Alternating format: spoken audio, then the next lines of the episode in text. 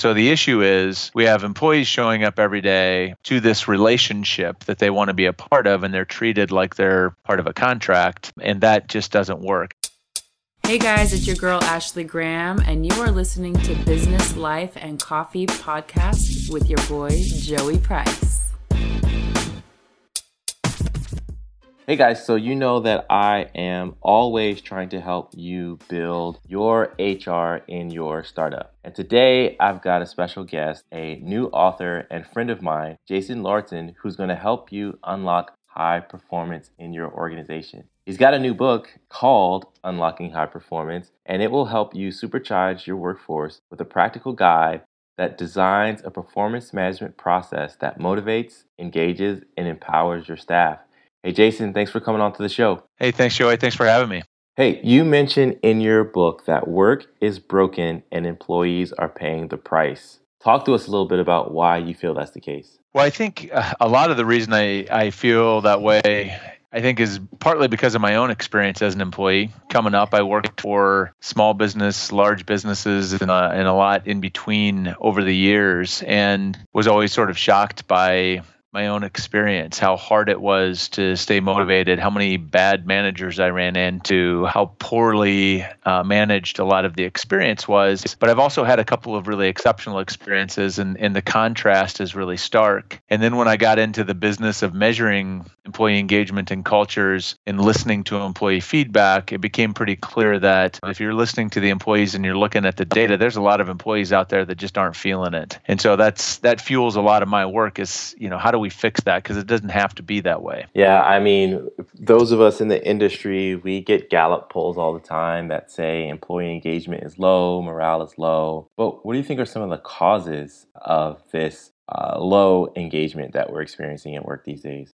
I think at the heart of it is a it's sort of a, a model problem in terms of how we think about work most organizations, when we think about work from an employer perspective, if you're starting a business or if you own a business, from an employer perspective, we've been conditioned to think about work as a contract with the employee. We even talk about, you know, the work contract or the psychological contract of work. We use that language and we treat it like a contract. We put systems and processes in place that enforce compliance with the contract. So, you know, as an employer, we pay you a salary and offer you benefits and employ your end of the deal then then is to repay us with your work effort and your work product. And most of our processes, like performance reviews and job descriptions and all of that, is really designed to make sure we're getting our money's worth. Problem is, employees don't experience work as a contract. Um, all of the, the engagement data over the last 10 or 20 years, I think, points pretty clearly towards the fact that employees experience work as a relationship. It's a very relational experience for them. They want, you know, things that engage us as employees are things like feeling valued and appreciated, being trusted and being able to trust the people we work with,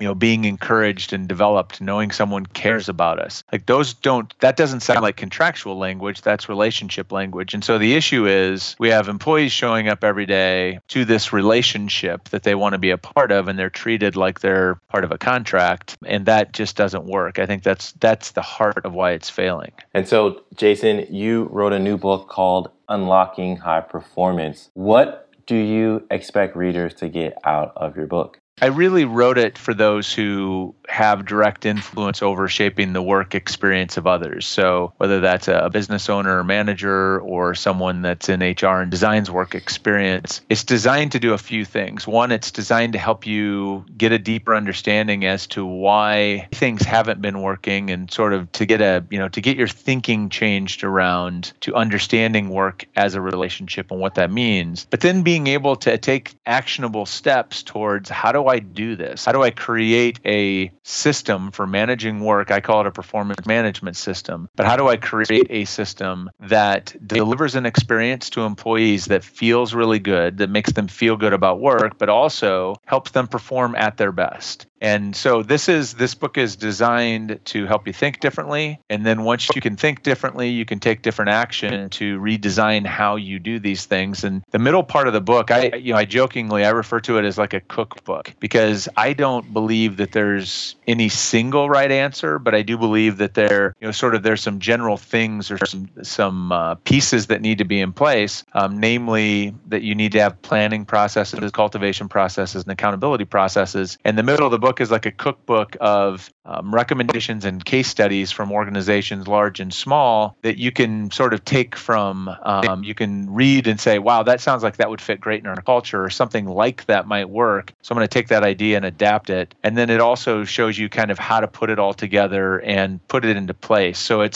starts at thinking and moves you through to action so that you can actually shape uh, the experience at work and, and get to better performance. Awesome. Awesome. And Jason, our last question here, not to give away the book entirely, but to kind of give a cool teaser. What's something surprising that you discovered or unpacked in the book that might really turn a reader's head? Boy, that's a that's a great question. I, I think probably one of the things that people will find um, really interesting is there's a, a I write quite a bit about feedback in there because feedback is sort of the F word of management, right? We wrestle with it and we have this sort of weird relationship with feedback. And I talk about and explain why it doesn't work and why it's so hard, the way we've been doing feedback, why it's so hard and why it's so often ineffective. And I help sh- shine a light on ways that we could do it differently and better to make it feel better and to help actually have the impact that it's intended to have have. And then I share some examples of companies that are doing feedback differently that I think are pretty interesting. So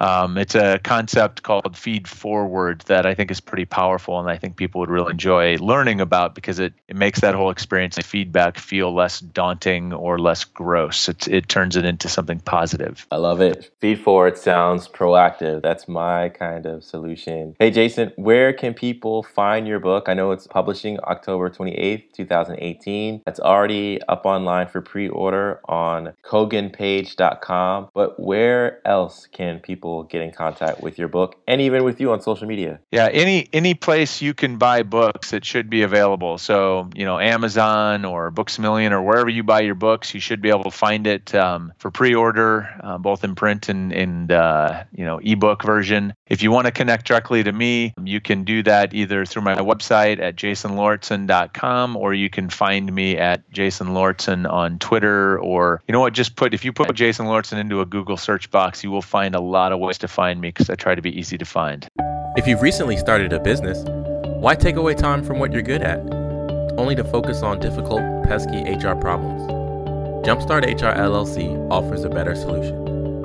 Jumpstart HR provides HR outsourcing support to US based small businesses and startups and was recently ranked among the top 10 HR outsourcing firms in the country, according to BusinessNewsDaily.com. From recruitment to employee handbooks to legal compliance, Jumpstart HR helps you get peace of mind about the people in your business.